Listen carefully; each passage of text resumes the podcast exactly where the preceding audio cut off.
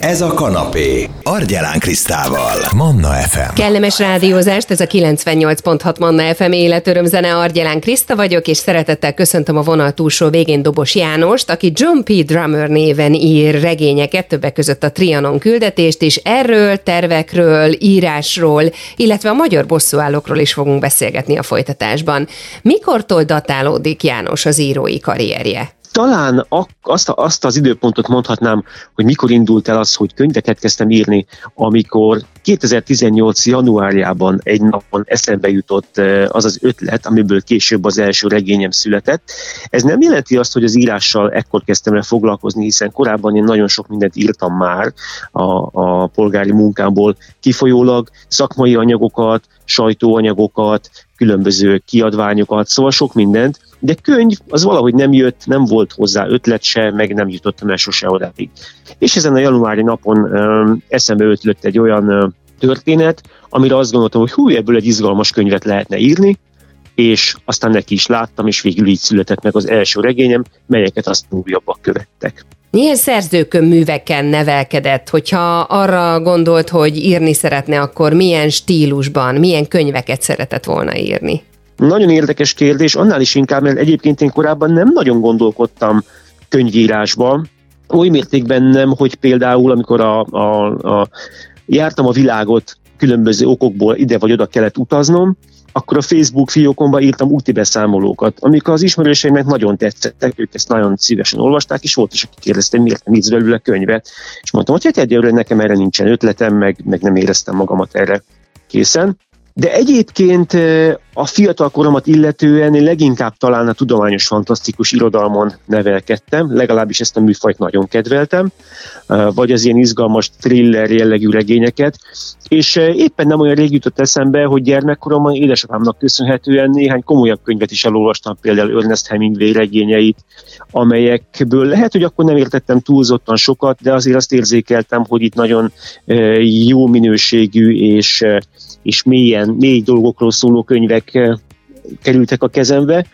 Úgyhogy viszonylag sokat olvastam fiatalkoromban különböző műfajokat, de talán ezek voltak, amik a leginkább megmaradtak bennem, és amik azért azt kell, hogy mondjam, hogy a mai napig is inspirációhoz szolgálnak számomra az íráshoz. Nincs önben az az írói félelem, pláne említette, hogy ugye Hemingway-en nevelkedett, hogy én még mondjuk nem tartok itt, nem írok olyan jól, mikor vagyok eléggé bátor ahhoz, hogy kimerjek állni a közönség elé? Azt gondolom, hogy ez egyéni, hogy ki hogyan élheti ezt meg, mert valóban, ha az ember ilyen minőségű írásokat olvas, és ide tehetném egyébként most a közelmúltbeli olvasmányaim között a hunyadi köteteket is, amelyeket Bán Mór írt, és elképesztő, fantasztikus írások. Az ember gondolhat azt, hogy hát el fogok-e én valaha jutni ide ilyen minőségű íráshoz, de ugyanakkor, és számomra inkább így jelennek meg ezek a könyvek, ezek komoly inspirációul szolgálhatnak, és az ember ebből töltekezhet, ebből merítkezhet, hogy azt mondja, hogy, hogy itt van egy, egy, egy, egy elérhető cél, vagy egy, egy, egy színvonalon, mi felé az ember törekedhet, és ez inspirálja az ember, hogy egyre jobb és jobb legyen. Az én szempont hogyha egyébként az, az olvasói arra panaszkodnának, hogy nem jól írok, a legfontosabb az az, hogy az ember törekedjen arra, hogy egyre jobbá váljon, hogy egyre minőségi dolgokat adjon ki a kezek közül. Trianon küldetés, ugye már említette, hogy egy remek ötlet volt az, ami elindította az írói pályán. Meséljen nekünk erről. E, nyilvánvalóan ez épít a Trianon témára, azzal együtt, hogy nem politikai jellegű regényen is politizál, és semmi ilyen jellegű vetülete nincsen. De az tény, hogy amikor elkezdtünk sokat járni Erdélybe évekkel ezelőtt, és hát láttam, hogy ez a terület, ahova mi mentünk ugye táborozni, kirándulni, ez valamikor Magyarországhoz tartozott, akkor, akkor valahogy elkezdett számomra kézzelfoghatóbbá válni az, hogy, hogy mit is jelent a, a, egy magyar ember számára az, hogy Trianon. Ezt sokan sokféleképpen élik meg manapság. Valaki számára ez egy olyan témát jelent, hogy lépjünk már ezen túl, száz évvel ezelőtt volt, ne foglalkozunk ezzel.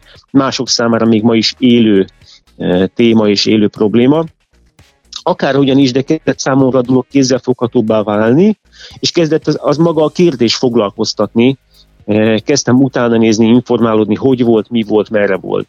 És miután a gondolataim gyakran kanyarodtak erre, gondolkodtam azon is, hogy vajon minek kellett volna másképpen történnie a magyar történelemben, mi az, aminek másfelé kellett volna kanyarodnia ahhoz, hogy ne jussanak ide a dolgok, hogy 1920-ban ne történjen meg ez a trianoni békediktátum.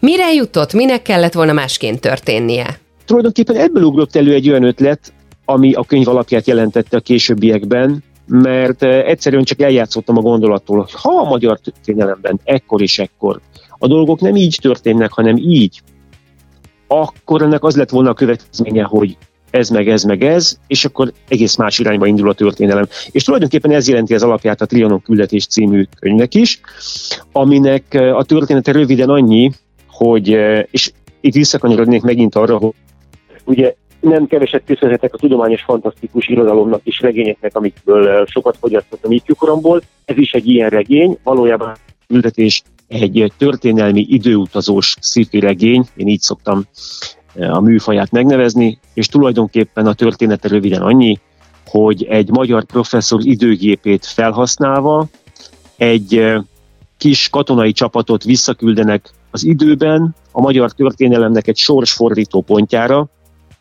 azzal a szándékkal, hogy ott egy olyan beavatkozást hajtsanak végre, amitől a történelem kereke egy egészen más vágányra zökken át. Aminek aztán végül az lesz a következménye, hogy trianonig sor jutnak el az események. Ez volt tulajdonképpen a kiinduló gondolat, és ebből szőttem egy olyan történetet, amit hát most már bízást, hogy az olvasók nagyon szeretnek, és, és hát elég nagy közönség sikert is aratott. Nem volt megállás, ugye jöttek az újabb könyvek, például a magyar bosszúállókról is beszélhetünk egy picikét a Trianon küldetés után. Így van, a Trianon küldetés után egy más témában szerettem volna regényt írni, és ekkor született meg a magyar bosszúállók, ami más műfaj, mint az előző könyv, ezt én úgy szoktam apostrofálni, hogy egyfajta szatirikus fentezi. Abban a tekintetben a fentezi, és ugye a bosszúállók szó sem véletlen összecsengés az amerikai filmsorozattal, tulajdonképpen kicsit a magyarba átültetett változata. A könyvnek az a lényege, hogy egy, vagy hát a történetének a lényege, hogy egy Budapesten élő fiatalember, aki az építőiparban dolgozik, és látszólag teljesen átlagos életet él, az egyik nap döbbenten fedezi fel, hogy ő voltak éppen a magyar mitológiában szereplő ősi lényeknek az egyike.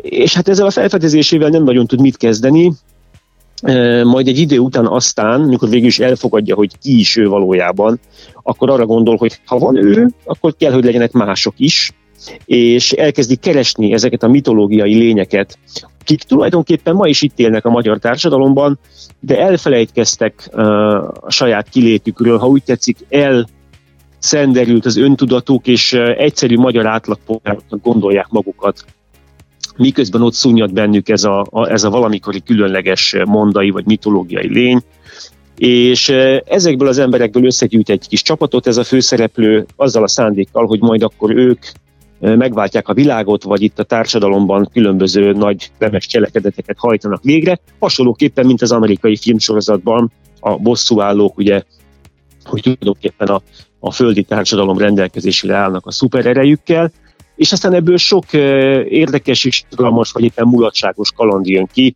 csetlenek, bottanak ezek a szereplőink, amíg végül meg nem találják azt, hogy hogyan használhatják az erejüket a legjobban, és hát a történet végén, amikor igazán forróvá válik a helyzet, és magasra kerül a léc, akkor pedig muszáj, hogy összeszedjék magukat, és csapatként oldják meg a helyzetet, mielőtt elszabadulna a pokol. És hát tulajdonképpen ezt a történetet írja le a magyar bosszúállók, ami egy kicsit megint ugye a magyarokkal foglalkozik, de ez már egy más eh, nézőpontból, mint a Trianon küldetés. Mennyire könnyen tud egyébként megválni egy szövegtől? Csak akkor indítja útjára, amikor úgy érzi, hogy már tökéletes, vagy soha nem tud elkészülni egy-egy szöveggel? Én alapvetően igyekszem úgy kiadni a kezemből, hogy ez lehetőleg olyan legyen, amivel én magam is elégedett vagyok. Persze ez kell dolgozni rajta, és uh, ugye az ember menet közben is sokszor átolvassa újra a könyvét, már menet közben javítgatja, finomítgatja, vagy hát most magamról beszélek, de hát a végső ellenőrzéskor természetesen azért ezt igyekszem olyan formába önteni, hogy az, az teljes egészében megfeleljen annak, amit én a magam mércéjének támasztottam. Utólag azért változhatnak a dolgok, például éppen most készítjük elő az első, és hát nagy sikert aratott, sőt azt kell, hogy mondjam, bestsellerré vált regényem a Trianon küldetésnek a második kiadását, és ehhez újra végigolvastam az egész könyvet, hogy még finomítsam a szöveget, és hát érdekes volt látni, hogy hogyan írtam dolgokat jó öt évvel ezelőtt, 5-6 évvel ezelőtt, amikor ezen a könyvben dolgoztam, és hogy vannak dolgok, amiket ma már másképpen írnék, finomabban, kihegyeznék, ha lehet ilyet mondani, vagy, vagy, vagy másképpen cizellálnám a gondolatokat, és emiatt aztán születtek is benne finom módosítások, amikre most azt gondolom, hogy ez javított a könyvnek a minőségen. Hát azt gondolom, hogy az ilyen dolgok egy író esetében mindig egy kicsit mozgásban vannak. Mivel ír egyébként? Kézzel, írógéppel, számítógép segítségével? Hát én már a 20. század végi, 21. századi ember vagyok, és nehezen tudnám elképzelni az írást számítógép nélkül. Annak ellenére, hogy tudom, hogy van, aki még a mai napig is így ír könyveket, például Lőrincel László tudomásom szerint hagyományos mechanikus írógépen írja a könyveit, és hát nyilván, ha az ember hozzászokott ilyesmihez, akkor teljesen normális lehet, hogy ő ezzel tud termelni, ezzel tudja előállítani a maga írományait. Én számítógépen írom, azt gondolom, hogy ennek rengeteg előnye van, a javításoktól kezdve a szerkesztésig mindenféle és a nyomdai előkészítésig természetesen ez is beleértve. Úgyhogy én már ezzel a, ezzel a mai eszközzel készítem a könyveimet. Mi az, ami most dolgozik? Most, hogy három sikeres regény már napvilágot látott a tollamból, és meg kell, hogy jegyezzem azt is, hogy ezek a könyvek kiadó nélkül jelentek meg magánkiadásban, ami azt gondolom, hogy egy kicsit talán még érdekesebbé teszi azt, hogy például a Trianon küldetés már bestseller státuszba került. Most egy novellás kötetnek az elkészítésén dolgozom, ami tulajdonképpen abból táplálkozik, hogy bár mondtam, hogy könyvet nem írtam azelőtt, hogy ugye elkezdtem írni ezeket a regényeimet, de novellákat azért írtam korábban is, amikor eszembe jutott egy-egy érdekes ötlet. Ezek össze voltak gyűjtve, ezeket a régebbi novelláimat elővettem, átválogattam, leporoltam, amelyeket érdemesnek találtam arra, hogy kiadásban megjelenjenek, nyomtatásban azokat egy picit feljavítottam, és írtam hozzájuk néhány újabb történetet, amelyek mostani ötleteim voltak, és ezek így összességében kitesznek egy könyvet, úgyhogy ez fog most, még az ünnepi szezon előtt, karácsony előtt napvilágot látni, e, az olvasóim közül már sokan várják ennek a kötetnek a megjelenését. Aztán, ha ez megjelent, és ezzel elkészültem, az az igazság, egy piciket titkot árulok el, hogy egy olyan e, nagyon-nagyon jó könyvötletem van az utána következő időre, amit még engem magamat is izgalomba hoz, ha rágondolok, hogy micsoda jó sztori ez, ami szintén egy tudományos, fantasztikus történet lesz, de azt hiszem, hogy egy olyan sztori, amilyet még senki nem írt, és ilyen szempontból ez egy egyedi dolog lesz. Ennek fogok nekiállni a következő évben, és ez fogja kitölteni a jövő évemet írói szempontból legalábbis. Úgyhogy hát egyelőre elláttam magamat munkával ilyen téren. Nagyon köszönöm. Én is köszönöm a beszélgetést. Dobos János, azaz John P. Drummer volt a beszélgető partnerem itt a Manna fm és beszélgettünk a Trianon küldetés című könyvéről, ami a magyar történelemmel játszadozik el, illetve egy időgép gondolatával, de itt voltak a magyar bosszúállók is, úgyhogy bízom benne, hogy sok-sok érdekességet tudtunk felvillantani az írói munkásságából, ha valaki szívesen visszahallgatná a beszélgetésünk a Manna FM podcastján felelhető, akár itunes akár Spotify-on lehet keresni. Manna, ez a kanapé. Argyelán Krisztával. FM.